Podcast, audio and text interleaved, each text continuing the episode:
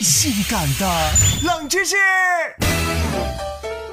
开车对于现在的我们来说，已经成为生活中所需要的一项技能了。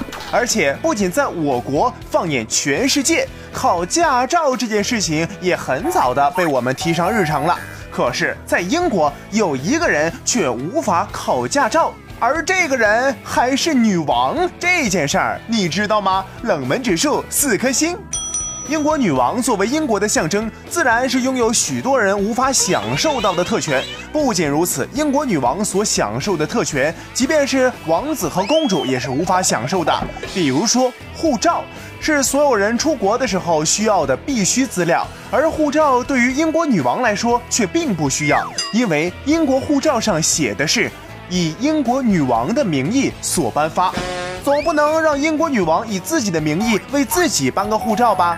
同理来说，驾照也是如此，上面也写着以英国女王的名义所颁发。哎，我就经常以自己的名义给自己泡碗面嘛，这有啥的？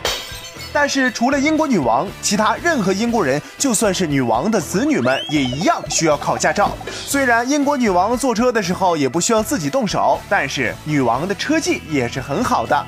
当然，英国女王除了这些特权，还有一些其他的特权，比如犯了事儿不会被起诉。毕竟以女王的名义起诉自己，也是一件闻所未闻的事情。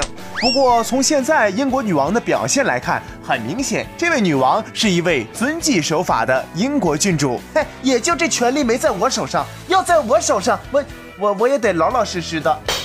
从未听过如此性感的冷知识，嘿嘿，这就对了。驾照这种东西，不考就不考吗？啊，请个司机不就完了吗？再说了，我这共享单车用得着请司机吗？哈，笑话。